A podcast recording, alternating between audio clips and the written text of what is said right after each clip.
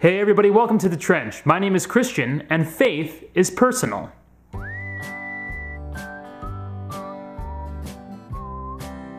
I love being Orthodox. I really do. I love the traditions. I love the incense. I love the theology. I love the food festivals. I love that Orthodoxy is the fullness of the faith. Yet we should be careful when referring to Orthodoxy as the true faith or the ancient faith, because this can easily turn Orthodoxy into just one ideology among others, even if it is the right one. In such a case, the Orthodox faith becomes nothing more than simply thinking the right things or learning the right talking points, one of many beliefs in a secular and pluralistic age. And the trouble is, I don't see the person of Christ in this definition of faith.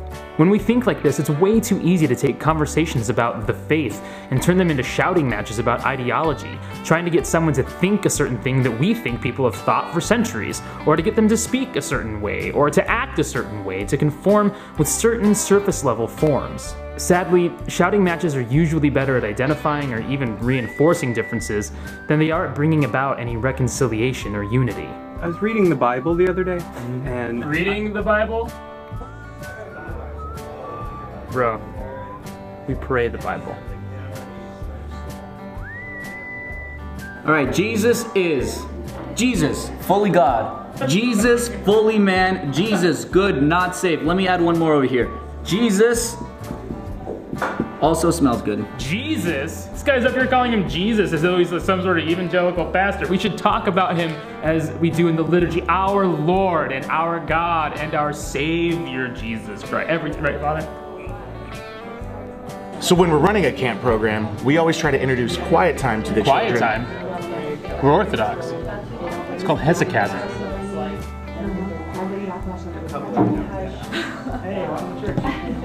The problem with this approach is that the faith of the fathers isn't just a set of beliefs that live in our heads.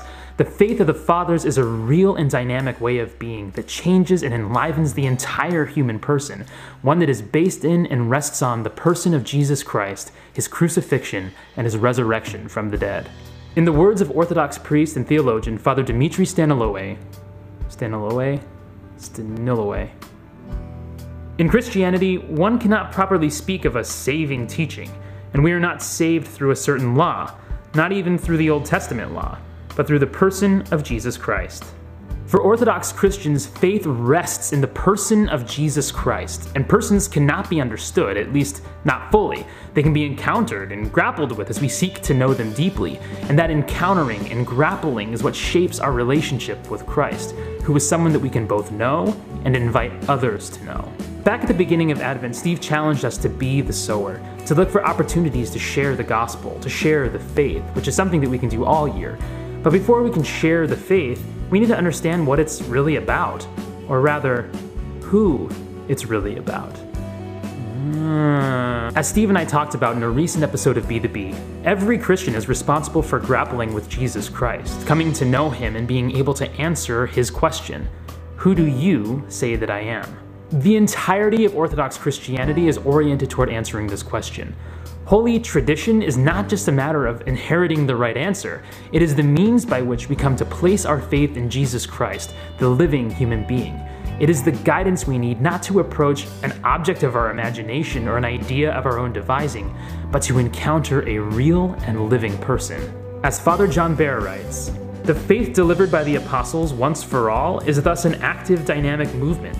Tradition, therefore, is not a refuge, something we can passively lay claim to, but a challenge, forcing us to engage with the scriptures, to contemplate Christ, who always remains the coming one, learning to put on his identity so that when he appears, we shall be like him. Orthodoxy is meant to point us toward Jesus Christ as we come to know him through the tradition of the church, through the scriptures as we see how he mercifully deals with sinners, how he mercifully deals with us. As Father Meletios Webber writes, Orthodoxy is nothing less than a relationship with God. Ultimately, it is not teachings about Jesus Christ that will compel any of us to change our lives. It must be the person of Jesus Christ himself who transforms our hearts, the person of Jesus Christ who is alive and who meets us today. To quote St. Athanasius, Does a dead man prick the consciences of men? If he is no longer active in the world, as he must needs be if he is dead, how is it that he makes the living to cease from their activities, the adulterer from his adultery, the murderer from murdering, the unjust from avarice, while the profane and godless man becomes religious. So, what about you? How has Christ changed your life? Because the point of Christian faith is not to obtain a philosophy for life that was given by some teacher who's now long gone. The point of Christian faith is that our lives have been and are going to be changed, that Jesus Christ has joined us in the tomb and has brought us out into new life, His life. The Christian faith is Christ, and we put our faith in Him that we might become Him.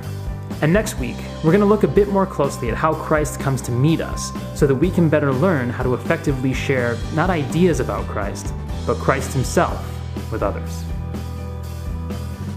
So join the fight, live orthodoxy, remember to like and subscribe, and join the rest of us inside the trench.